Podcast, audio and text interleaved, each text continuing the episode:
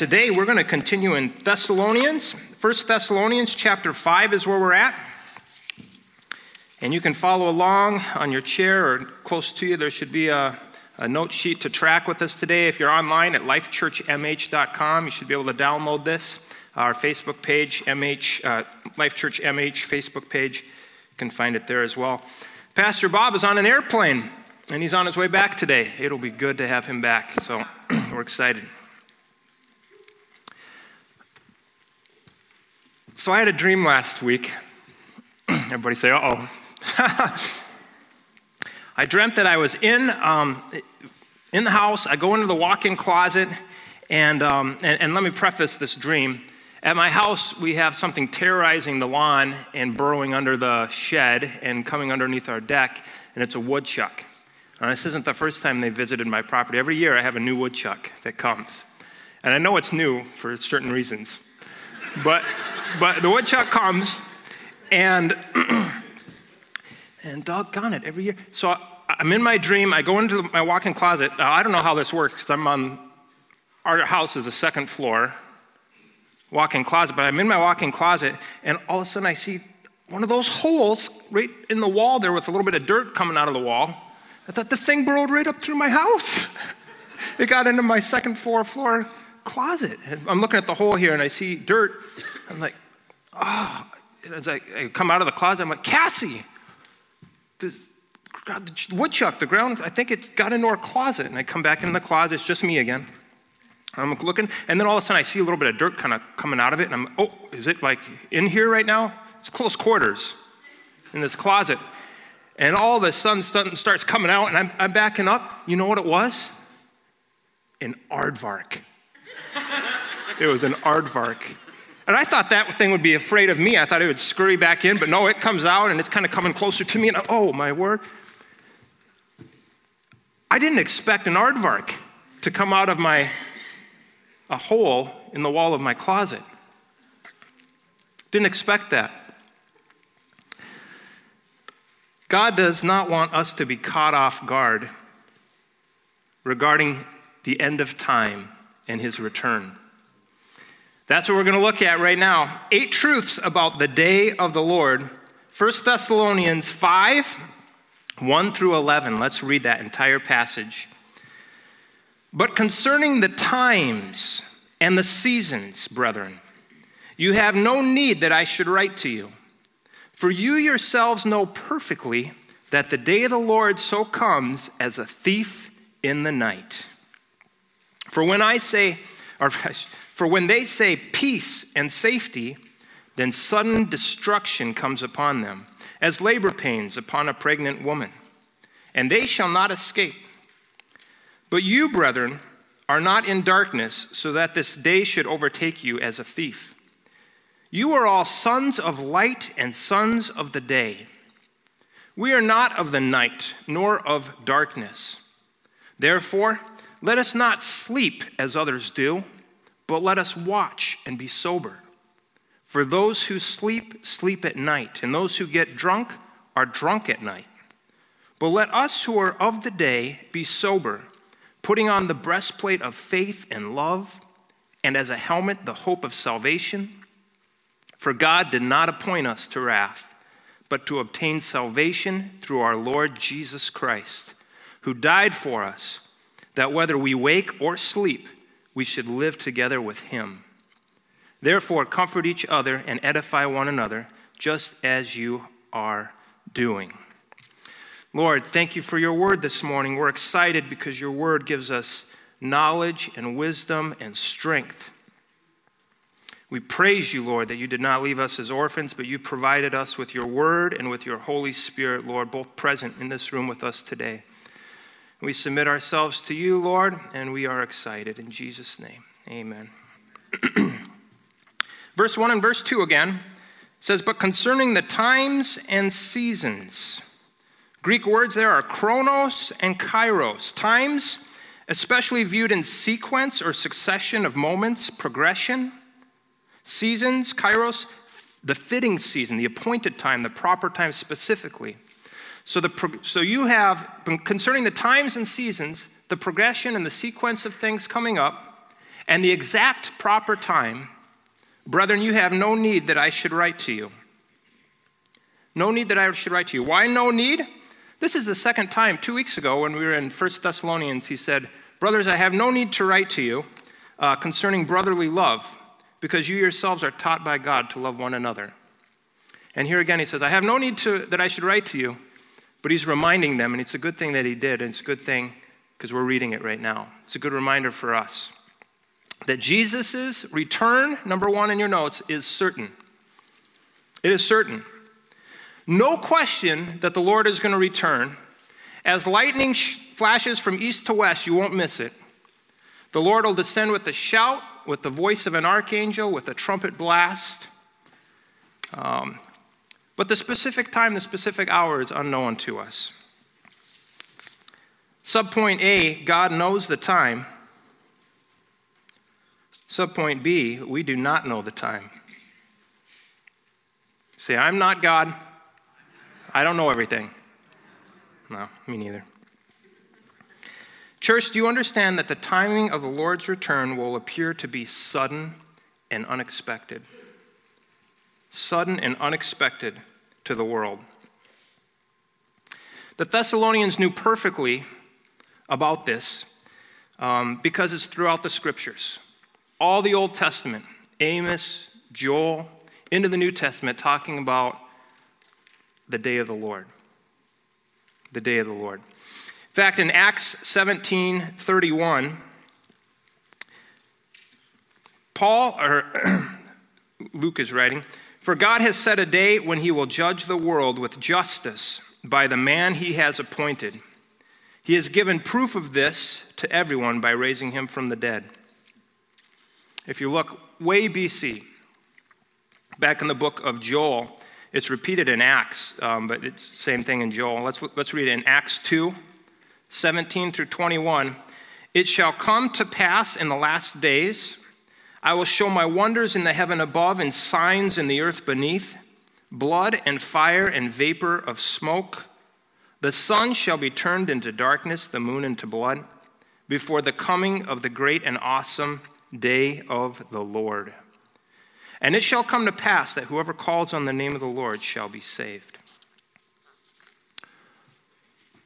Verse number two in your notes from our text says, For you yourselves know perfectly that the day of the Lord so comes as a thief in the night.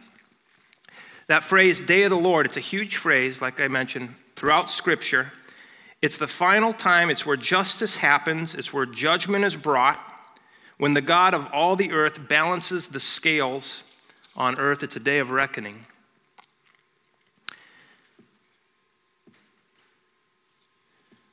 Have you ever um, opened the fridge and you find something in the back and it has mold on it, and you're like, we need to clean this thing out?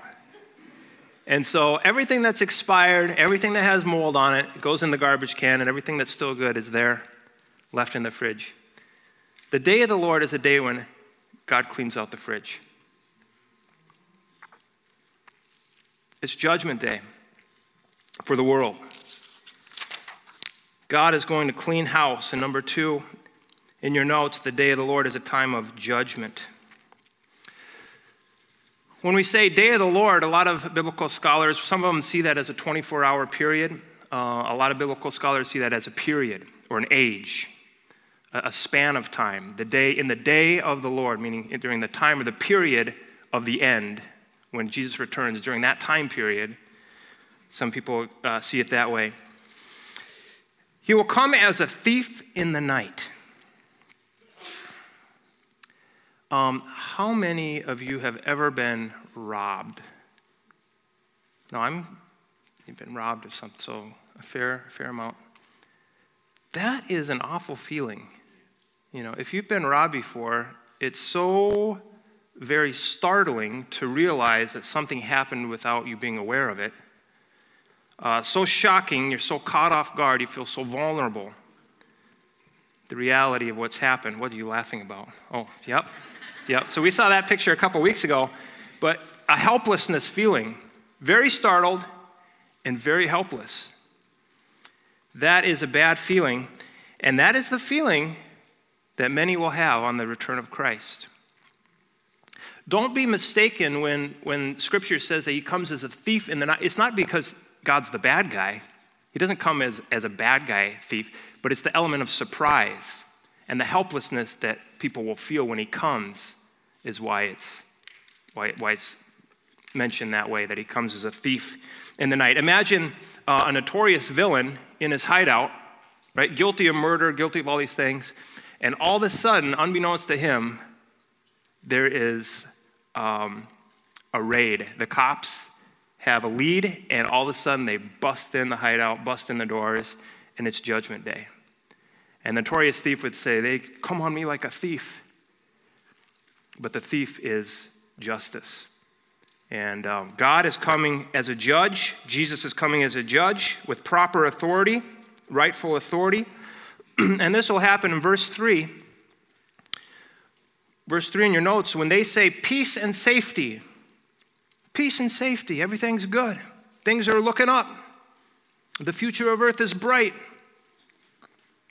And then sudden destruction comes upon them as labor pains upon a pregnant woman. They, these people, will not escape. Peace and safety, they'll be saying. We'll probably have even, we're already kind of a one world government in many, many ways. It'll become more so. Let's look at in the scripture, Matthew 24, 36 through 44. Jesus is talking right here, and he says, But of that day and hour no one knows, not even the angels of heaven, but my Father only. But as the days of Noah were, so also will be the coming of the Son of Man. For as in the days before the flood, they were eating and drinking and marrying and giving in marriage until the day that Noah entered the ark, and did not know that the flood came and took them all away. So also will the coming of the Son of Man be. Then two men will be in the field, one will be taken, the other left. Two women will be grinding at the mill, one will be taken, the other left. Watch therefore, for you do not know what hour your Lord is coming. But know this that if the master of the house had known what hour the thief would come, he would have watched and not allowed his house to be broken into. Therefore, you also be ready, for the Son of Man is coming at an hour you do not expect. So, as in the days of Noah, God often works in this way where He will establish or foreshadow things for us, or there will be events in, in the history that are for our benefit and are a precursor, like a partial fulfillment or foreshadowing of what's going to happen on a larger scale, or again in another time. And, and so it is here with the days of Noah. Like the days of Noah, point three, you can read about that in Genesis chapter 6. There is no, subpoint A, there's no rewind. There's no rewind. People had days and weeks and months and years to hear the preaching of Noah, to turn their hearts toward God. But it said that there was nothing, there was not one bit of anything good in any person during that time period of history, apart from Noah and, and his family. Their every inclination and every motive and every thought at all times always was always wrong and for bad. There was nothing. They had seared themselves from any relationship with God.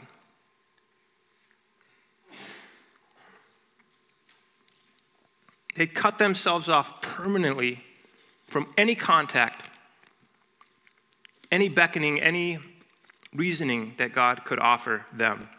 So, what was left except the destruction of the wicked? Subpoint B, it's a steady progression. So all of a sudden, the sky lets loose, the heaven lets, heavens let loose the rain. When I say heavens, I'm talking atmosphere. Rain starts coming down like they've never seen it. And the floodgates open, and water coming up from the earth. And I don't know how long it took, how many hours or days or weeks for this water to rise to a certain point where it covered the entire earth. But there was no rewind, and it was a steady progression. And subpoint C, the day of the Lord will be the beginning of doom for the wicked. Beginning of doom for the wicked. Let's read some more passages that'll expand this picture for us. Let's look at Matthew 24, same chapter, just a little bit earlier. Verses 29 through 31. Jesus was talking here, he was talking about towards the end of time, there's going to be a level of persecution that's going on for Christians. He says, immediately after the tribulation of those days, the sun will be darkened, the moon will not give its light the stars will fall from heaven, and the powers of the heavens will be shaken.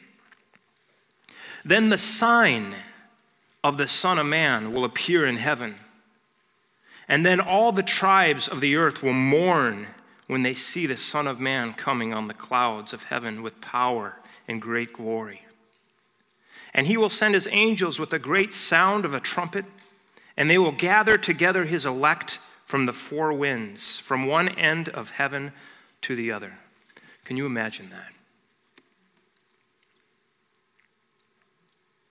They will see the sign of the Son of Man coming. So it's kind of a precursor almost. He's coming, and all of a sudden they realize there's no rewind. There's a steady progression happening here, and it means doom. A lot going on. Wow. Let's look at another passage, Revelation chapter 6, verses 12 through 17.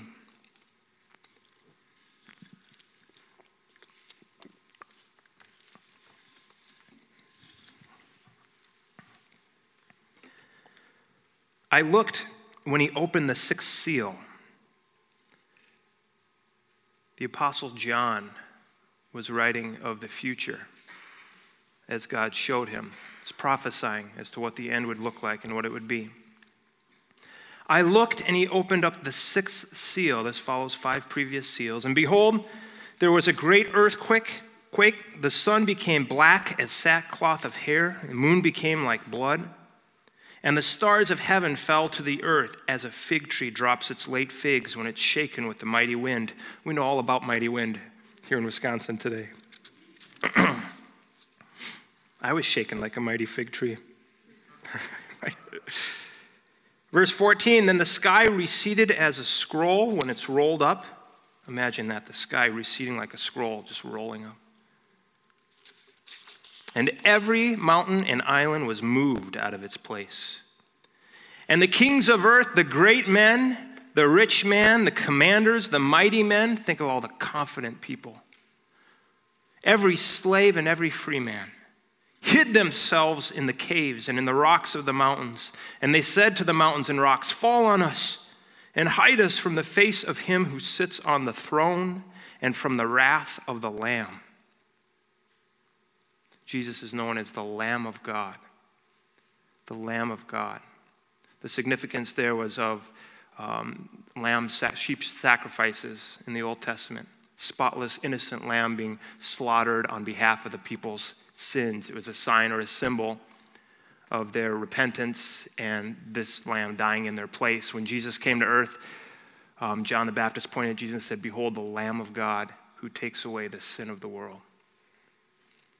All the prophecies, all the foreshadowings concerning Jesus Christ, Jesus Christ laid down his life for you and I to take our sin upon himself, pay for our sin debt, overcome sin and darkness and death and the grave. But if you are not a believer in Christ, if you've rejected the mercies and graces of God, if you are rebellious, you, if you do not admit your sin or acknowledge your sin, but you justify your sin or you deny your sin, if you're in that category of people, you won't be excited when the Lamb of God comes. You will, you will run to caves and mountains and you will say, Fall on me, hide me from the wrath of the Lamb because there's nothing left. If you reject mercy and grace and love and forgiveness of God, there is nothing left but judgment, and that will be a day of doom, the beginning of doom. I, on Friday morning, uh, sat on my couch and I watched the sun rise. And before I saw the sun, I saw the dawn. Dawn began at 7:11 a.m. And so there was light and beautiful beautiful uh, sky with some clouds. And then about 7:41, about a half an hour later, I started to see the sun coming up. The dawn and then the full arrival of the sun. When they see the sign of man or when they see the Lamb of God on the throne coming in power and glory, it's going to be an aha moment, the dawn, so to speak, of what is coming. Verse 3 in your notes for when they say peace and safety. And you know, it might be peace and safety for the world, but it might be difficult times for Christians. They might be, ah, finally, finally, we get rid of these Christians, right? And now we can live how we want to live and do what we want to do, right? We'll have tolerance for everything except for truth. We'll have tolerance for everything we want to do and everything we desire with no ramifications, no consequences. We'll ignore and pretend that no consequences exist. We'll live our own lives. We'll be our own God. We don't need God. Or if there is a God, the God will be that of humanity or some God that tells them everything they want to hear and gives them everything they want to have.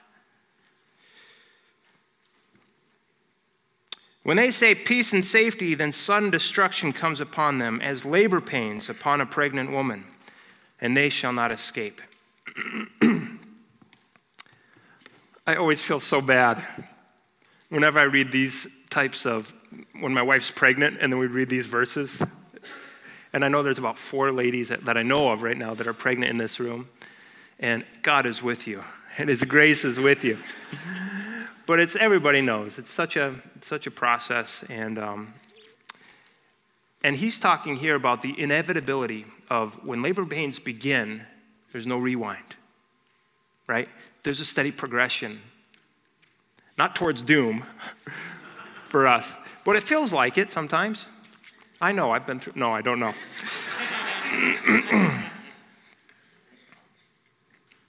i know secondhand Two starts there's the start of labor, and then there's the full arrival of the baby. These people, they shall not escape. Those who do not love God, just as in Noah's day, they shall not escape. In Noah's day, they could run for higher ground, but it didn't matter. There's no ground high enough to escape. In labor, you know, you can take deep breaths, you can change positions. We've been through that. Like, there's no position that feels great. Doesn't matter, you're breathing. Doesn't. When you read about the day of the Lord, you know what's implied here. It's throughout Scripture, it's talking about a day of judgment when Jesus comes. It's a big deal. It's a big deal. Number four, verse four, I should say. But you, brethren, you're not in darkness, so that this day should overtake you as a thief. Hey, this day is not going to overtake us as a thief. If our faith is in Jesus, this day should not overtake you as a thief. You are all sons of light and sons of the day. We are not of the night nor of the darkness. Number four in your notes God's people need not fear.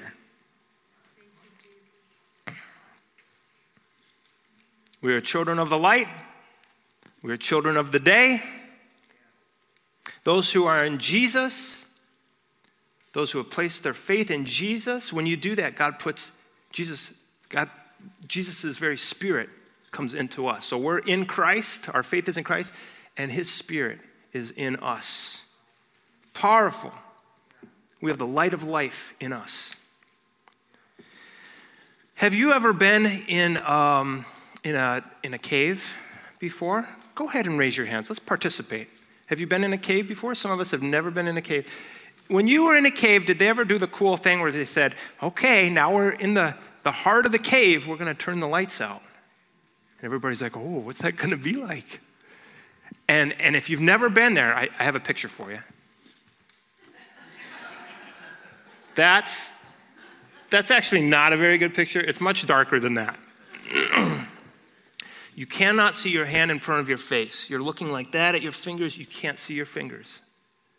It is the darkest dark, it, you can't get that dark above the earth. In your bedroom in the middle of the night with all your shades pulled, you can't get that dark. It's so dark. And imagine you are in a cave like that, and you're with uh, three friends, and, and it is dark, completely dark. And you're alone. And now you have to find your way out. Not good. That's that same sense of helplessness and hopelessness. And you know what? That is a picture for us of the spiritual darkness, of those who are apart from God, are separated from God. Human, humankind, we're cut off from God by our own sin. He's a holy God, He's a good God. We're cut off from Him. We are in darkness, utter darkness, utter darkness. The world lives in darkness, but you, brethren, are not in darkness. Imagine you're in that cave with three, three guys, and one of the guys pulls out the flashlight and a map. Right? Now you're like, we win. We win. We're getting out of here. We're alive. We're free. That hopeless feeling is gone. It's been replaced with hope. And Dave Ogren spoke all about that last week hope. Man, Jesus himself is the light of the world, and he's the way out of spiritual darkness. What we sang a song about Jesus being the light just today. What how'd that go? Someone start me and I'll finish it. He is the light shining in the darkness. He is the hope. Boom. Man. Let's look at some scriptures that talk about that. Let's look at John 1 6 through 13.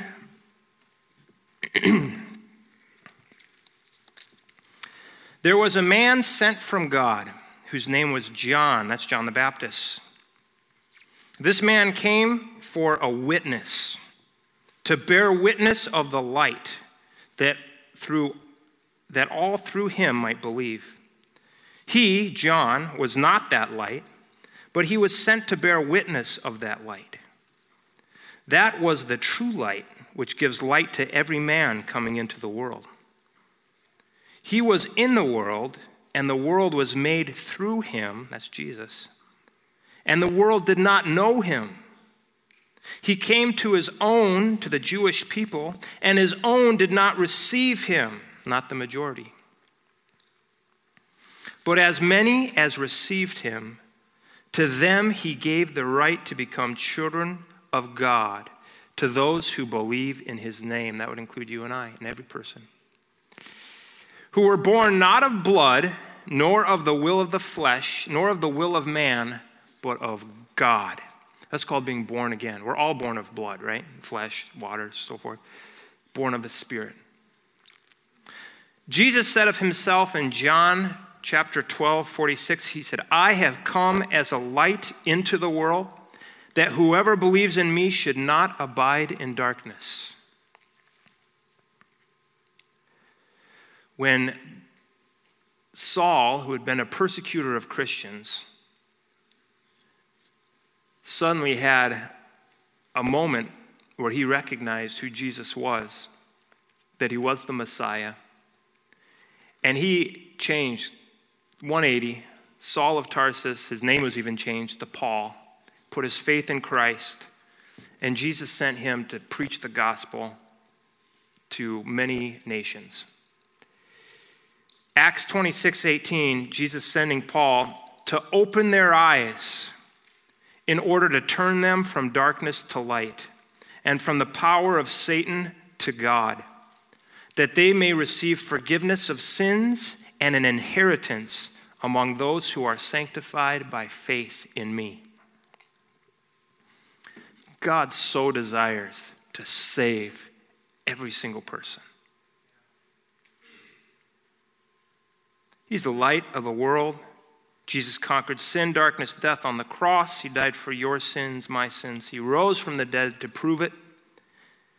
Those who acknowledge their sinfulness receive forgiveness from Jesus. They will not perish, but they will have eternal life. Again, God's people need not fear. Verse 6 in your notes, therefore, let us not sleep as others do, but let us watch and be sober. For those who sleep, sleep at night. Those who get drunk are drunk at night. But let us who are of the day be sober, putting on the breastplate of faith and love, and as a helmet, the hope of salvation.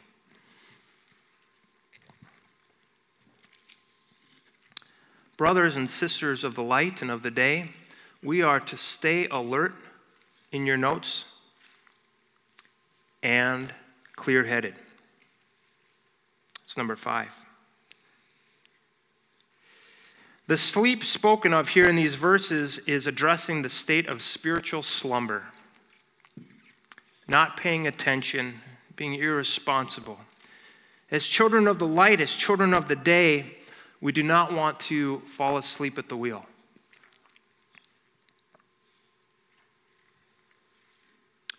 You do not want to be like a guard on duty who's taking a nap, right?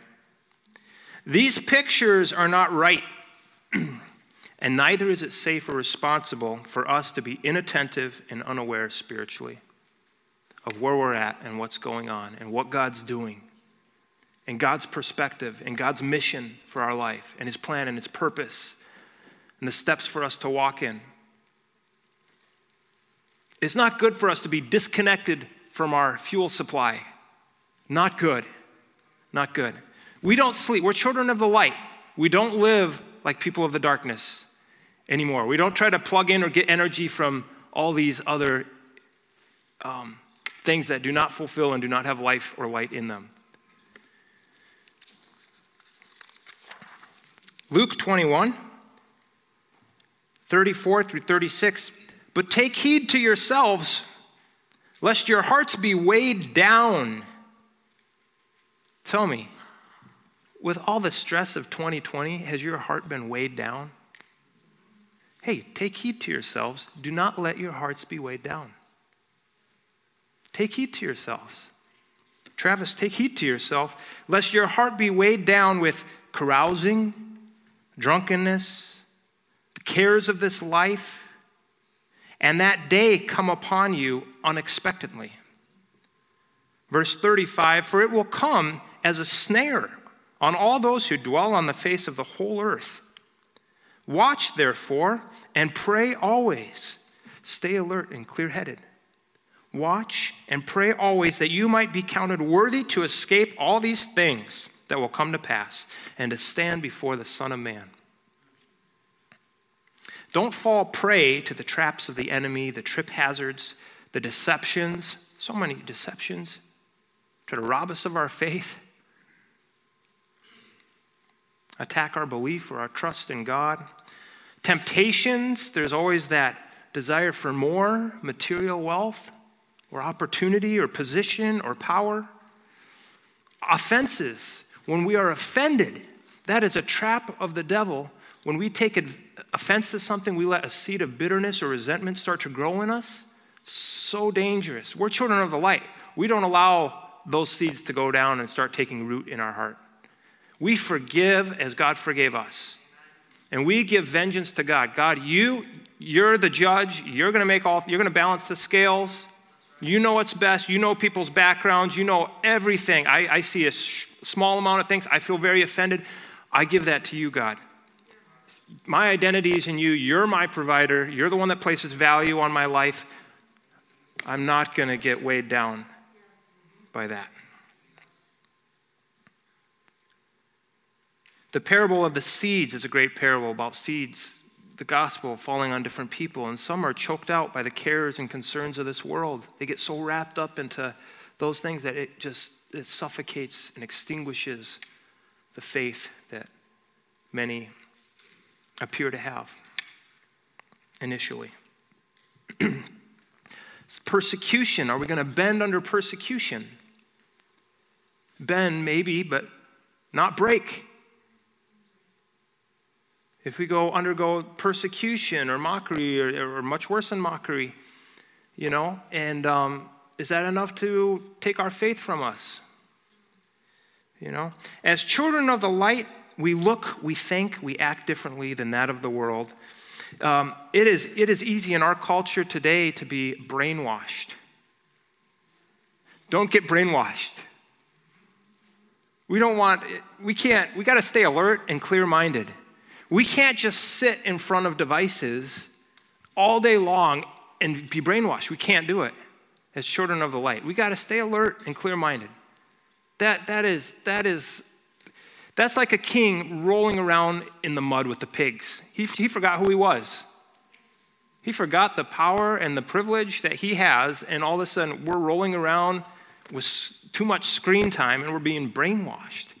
And our hearts are growing cold, you know? How does um, Ephesians 5, Paul's writing to the church of Ephesus, a letter here. Ephesians 5 8, and then we'll also look at verse 14. For you were once darkness, but now you are light in the world. Walk as children of light. You are children of light. Act like children of light. If I got a promotion, if I worked for some company as a lowly person, and I got promoted to the CEO, but all I ever still did was what I did initially, what's up with that? You know, I have great privilege and I have great compensation, but I'm not receiving the compensation or doing the things I, look much differently. How about, um, well, let's talk about uh, how the world lives. What governs their behavior? Tell me if the following doesn't describe accurately um, our present culture. So, our present culture is spiritually apathetic, spiritually dead.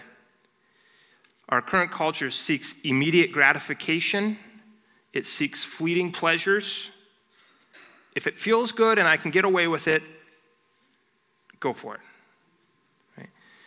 Our current culture prioritizes stability and safety and control and comfort. They cling to their life, their health, their possessions. They cling to the, those are the most important things. Possession of power, position, prestige are to be strived for.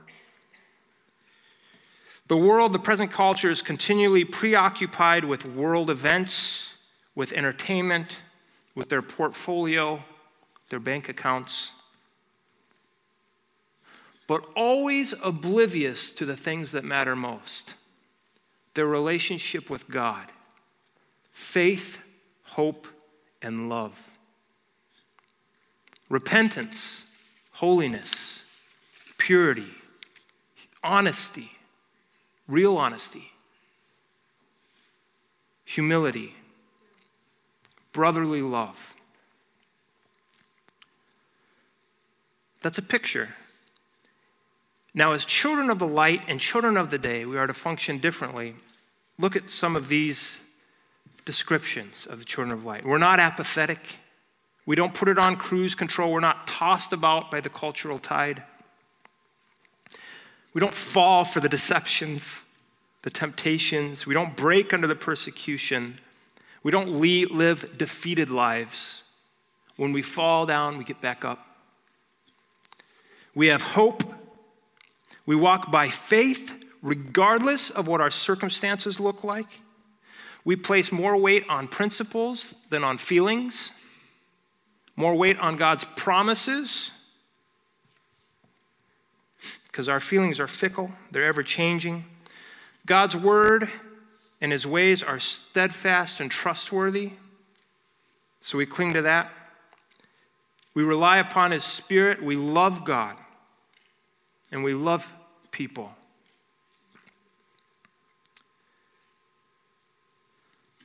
Um, who enjoys having a day off? A lot of us like Saturdays. Um, do you hate having a vacation? Let me rephrase that. Do you enjoy vacations? Yeah. We need to have days off. It's biblical to have a day off every week, at least a day off. It's biblical to have times off. You should, you should get away for at least a week and maybe a couple weeks every year. You should get out of the bubble. And our body needs physical rest and recreation and refreshing. And our mind does. But, friends, we can't afford to take spiritual vacations.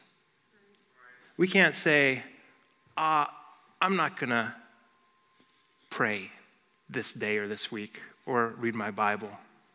I'm not going to go to church this month. I'm not.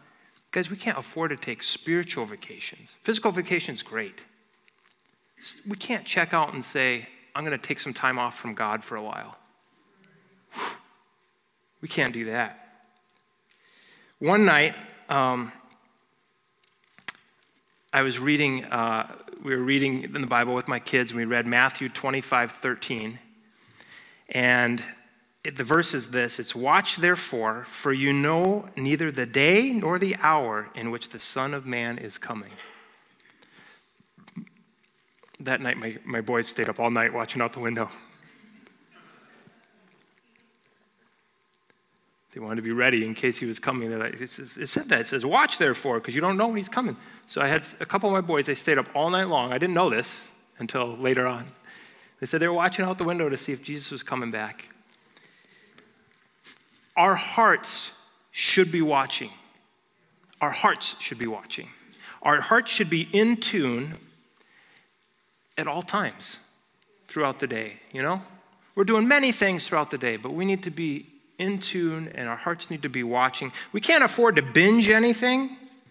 You know, we can't binge drugs, alcohol, but even sports or entertainment or news. We can't, we shouldn't binge work or school because we'll lose our mental confidence and clarity. We need to be at all times aware of God's great love for us and his call upon our life because it can get foggy real quick when we get brainwashed. So, we have different pastimes that we enjoy, that's great. But when we pass a certain threshold, we become intoxicated. So, watching the news a little bit, sure. Watching sports, awesome. Checking your Facebook, checking up on a relative or something, okay. But when it's too much, we can become intoxicated. We can have hangovers. We're not staying alert and clear minded. Uh, spiritual truths become hazy and unclear. They seem distant or foreign, and that shouldn't be. You know? I'm speaking to myself here. I know, I can tell when I've, it's been like, oh, that was too much screen time the last two days. It's like, it's just too much. It's like, some's okay and it's fine, but it's, it's, it's gotten beyond, I've kind of lost control of the time spans that I'm tuning into. And that's, and that's the Holy Spirit. The Holy Spirit is saying, that's too much. You're getting a little cloudy. You want to be clear minded. You're a child of the light, you're a child of the day. That's, that's okay to look at some of that. That's fine. But you know what? You're a child of the, you're above that, man. You're bigger than that. You're better. God has a plan. He's got love for you and he's got a plan. Don't, don't roll around in the mud. So, Romans, uh, Paul wrote exactly about this, about being intentional with these types of things in Romans 13 11 through 14. And do this, knowing the time, that now is high time to awake out of sleep. For now our salvation is nearer than when we first believed. The night is far spent, and the day is at hand. Therefore, let us cast off the works of darkness and let us put on the armor of light. Let us walk properly as in the day, not in revelry and drunkenness, not in lewdness and lust, not in strife and envy, but put on the Lord Jesus Christ and make no provision, say, make no provision for the flesh to fulfill its lusts. I had a friend who took that literally, as we all should, make no provision for the flesh. My friend, he said when he, when he was a teenager, he would end up watching TV way too long. It'd be 2 a.m. in the morning and he was still watching TV. And he thought, and some of you are like, oh, I do that too. We all have our things, huh? He, he, he, would, he would watch TV till 2 o'clock, but he recognized that that wasn't healthy for him. And he felt like his mind was getting clouded and that wasn't God's best for him. And so he read that verse, make no provision for the flesh, and he thought, oh, okay. So he unplugged the cable from the TV and he rolled up the cable and he put the cable way out in the garage. Right? He took his remote for the TV because he thought it's too easy when I'm when I'm tired or when I'm bored. It's too e- all I have to do is go boom and the TV's on. It's too accessible. The proximity is too close. It's right next to me. I I don't want to make provision for the flesh. This is too easy. So he took the batteries out of the remote. He put the batteries in one bedroom. He put the remote in another bedroom. And he unhooked everything he could. And so by the time he did that, he said, Now, if I want to watch TV, it's going to take me five minutes to find everything and reassemble everything and put it back together again. And he said, Within that, that five minute period, well, first off, when I start thinking, I'm, I'm already tired or kind of, I'm like, I don't want to go through all that work, put that together again. Or even within that five minutes, he might have time to reconsider and remember alternative options that he has available to him that are much better than just getting bogged down. That was so cool, and it's just so practical. Um, not only did he do that, he applied the inverse of that scripture. So, what I mean by that is instead of making provision for the flesh, he started making provision for the spirit. And where his remote used to be, he set his Bible right there. So, when I sit down on the couch here, it's like, oh, my Bible's right here. Maybe I'll read a little bit. He's making provision. He, he downloaded a lot of audio sermons. So, he had, at the push of a button, he would be hearing sermons. And he, he started reprogramming his brain and living as a child of light. He is a child of light. Now he's kind of li- now he's living, he's walking as a child of light. And he's living up. You know? Good example for us. Good example. Put godly things at your fingertips. Set yourself up for success. Be proactive and intentional a little bit to plan out how can I set myself up? How can I make provision for my spirit? and make no provision for just the carnal things of life. Proximity and accessibility is an issue. That's the problem with smartphones. God, man, we all have them, but that's the problem is that they're so accessible and there's proximity. They're right here. That's what's very difficult about them. Christian, do you have some great strategies or disciplines to combat screen addiction? Do you have some great strategies? I'm just going to give a whole bunch of ideas right now, and maybe one or two of them click for you, or maybe it makes you think of something other that you can do that will help you live um, God's plan for your life better. Ready? Here's just a whole bunch of ideas. Maybe have really long passwords that are random for some of your accounts. Like for your Facebook, or if you have another account that you have to sign into, I mean, maybe you have it on auto sign, so it signs you in automatically. But if it's uh, otherwise, or you can undo that, really long, where you actually have to like go and look it up before you can get on there. And it'll probably take you a time or two to get the password in right. Turn off notifications. You don't have to have notifications on. You say, I don't know how to turn them off. Well, take some, take five minutes or 10 minutes and learn how to turn off notifications so you don't have to know every time someone Snapchats or Instagrams or Twitters or Facebooks you. There are app blockers um, Freedom app, Moments app, Break Free app, App Detox. There's a, there's a whole bunch of apps that will block other apps and websites and keep you from being unproductive. There's other apps that will help you with time limits. So, like after a certain amount of time, it will tell you you've been on Facebook for 10 minutes. Or it'll cut you off at that time, or it'll shut down your, your internet and you'll have to log back on or something. But just little things that might help us trigger or remember we need help. We all need help. Um, get rid of apps on your homepage or icons on your homepage. Make it a little more difficult. Make things a little more difficult for your flesh, for you to go in a rut. You don't need to go in a rut. That's, that's what we do, right? Humans, we are prone to go into ruts. And it's hard to get out of ruts. Have you been gorging yourself on news or sports or entertainment? Maybe take a two day break. You know, take a two day break for a while. That's what I found helpful sometimes when I feel like, oh man, I'm definitely aware that I've overdone it. Like the last couple days or this week, it's kind of progressively, I'm, it's getting too much. Take like two days. The first day is, for me anyway, the first day is very hard because I have muscle memory already trained to, at any key moment, okay, I'm going to go to the news station. Oh, I'm going to check sports. And so all of a sudden I'm ready to do that. I'm like, oh, I'm supposed to take a break from that today. My muscle memory is saying, do it. Go. I don't know what else to do. Very difficult. It's like stopping any addiction. What do I do with this spare time when normally I would check in, right? Um, the second day seems to be a little easier for me than the first day. And maybe that's me. But two day break, it seems to be enough for me to at least kind of get back on the right amounts where I can have some self control again. Uh, if purity is an issue, man alive, you know, most people, a lot of people deal with um, purity struggles online.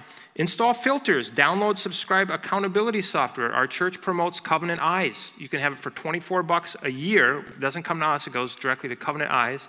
You have online accountability uh, with a friend or anybody that you want to have reports sent each week of your internet activity. And every page and everything that you've seen, it'll flag things that seem out of line or compromising. Really cool. More ideas. This is just to get us thinking. Move the computer out of the bedroom into the family room or the living room, right?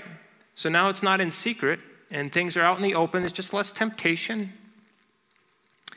I know a guy that was a, a, a gambler, um, had a gambling addiction. He started to recognize the full effects of his lifestyle.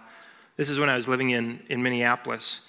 And he had his wife call and cancel all of his subscriptions, change all his usernames, his emails, erase, block all these websites, um, throw away anything that was connected with gambling.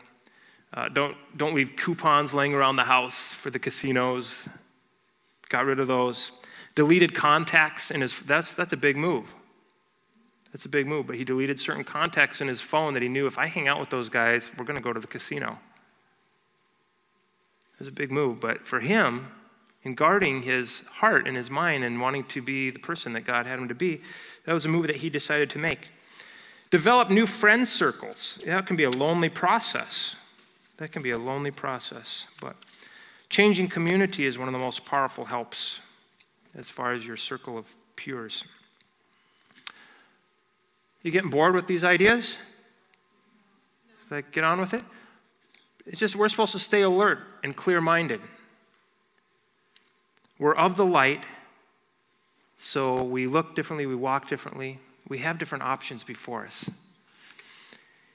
We can even replace okay options with better or best options. Uh, a friend of mine says, when I sit down to, um, to watch something on the screen time or TV or something, maybe there's a list of things to watch, and I'll say, I always try to watch, um, this is what he says, I try to watch the best thing first. Like if there's a few options, he's, he's a fisherman, he likes fishing. He goes, if I have an option be- between a fishing show and a sitcom, I just feel like the fishing show is going to be a little more wholesome as far as language goes, or of course, joking, or so I'll watch the fishing show. And so that was a, a better uh, option, and so he does that. Find things that are not bad. Um, Oh, replace with playing ping pong. Play ping pong, go on a walk, hang out with other guys. Uh, guys, girls hang out with other girls.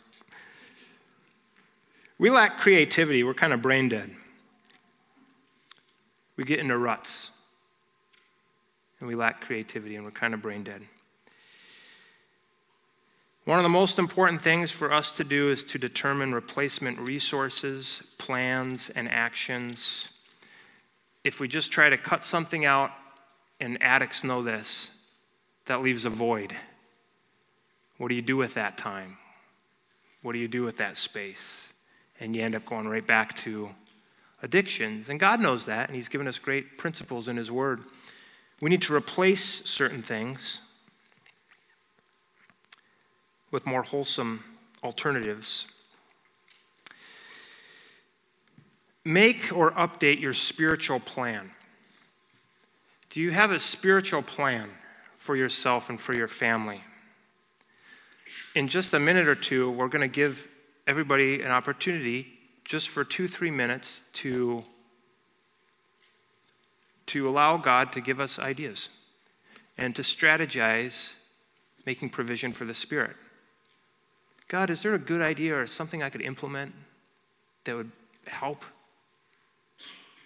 And we're going to write down some things just on your note sheet there. Make some notes to yourself. Do you have a set time to meet with God? If you don't have a set time, if it's not scheduled, you won't do it. But I can never seem to find the time. Exactly. You have to make the time. Time doesn't come running up to you and say, Here I am. Time to read the Bible. No. One thing you might consider doing is, is download some pre recorded preaching or worship to your devices so you're set. If you have a commute in your vehicle, you could be listening to something that actually sharpens you, encourages you in the Lord, or is truthful. You know? Make it easy for yourself. You know, if it's going to take three clicks, you probably won't do it. If you can get it down to one click, then it might happen. Make spiritual provision. Make it easy. Don't make it too. If it's if you have three steps to make something happen, it's not gonna gonna work. One of the best spiritual provisions that you could maybe do is go to bed at night. Man, I got into such a great rhythm back when we started having the kids. Um, I started going, Cassie and I started going to bed right after the kids. We lay the kids down and then we go to bed. It was awesome. That's abnormal for us, and it's kind of abnormal again for us, because then we stay up and we start working and we get on doing different things. That was so good when I just replaced all of this screen time with bed, and I got a good night's sleep. That was awesome. We shoot for that. Say no to things in life. If you're too busy, say no to things. Write down some things you're going to say no to, maybe in the next couple minutes. Write down some things to say no to. Adjust your living. Maybe a smaller house and a less mortgage isn't a bad idea. We all fall into ruts, but we're to stay alert. And let's finish with Ephesians 5:15 through 21. See then that ye walk circumspectly.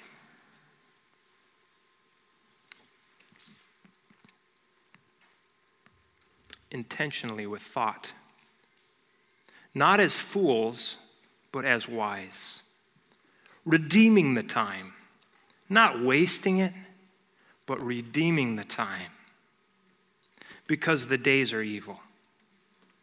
Wherefore, be ye not unwise, but understanding what the will of the Lord is.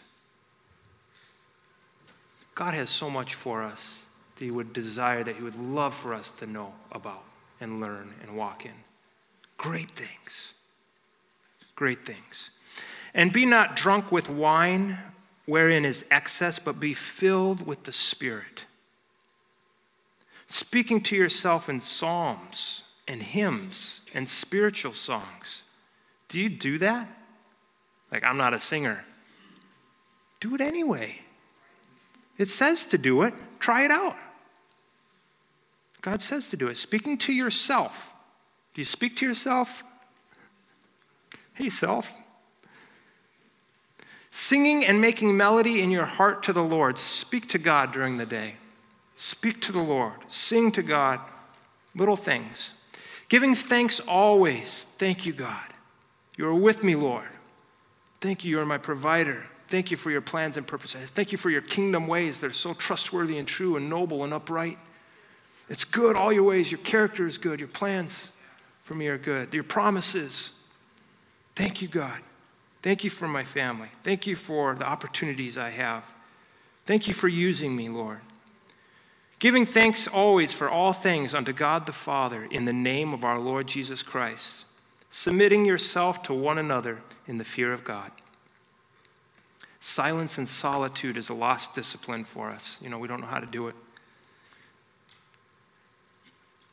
I encourage you just now in the next two, three minutes to strategize. Let God strategize through your mind right now to think of ideas of things you can do.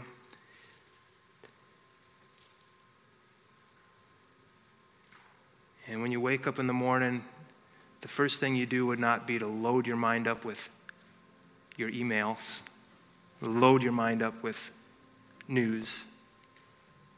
We stress ourselves out within three minutes of getting out of bed. We're already stressed out for the day. This could be your day, my day. Let's ask God. Let's make a big move today. Let's not leave here without determining what big move God might have for you to make. God, I thank you for today, Lord. Thank you for speaking to us.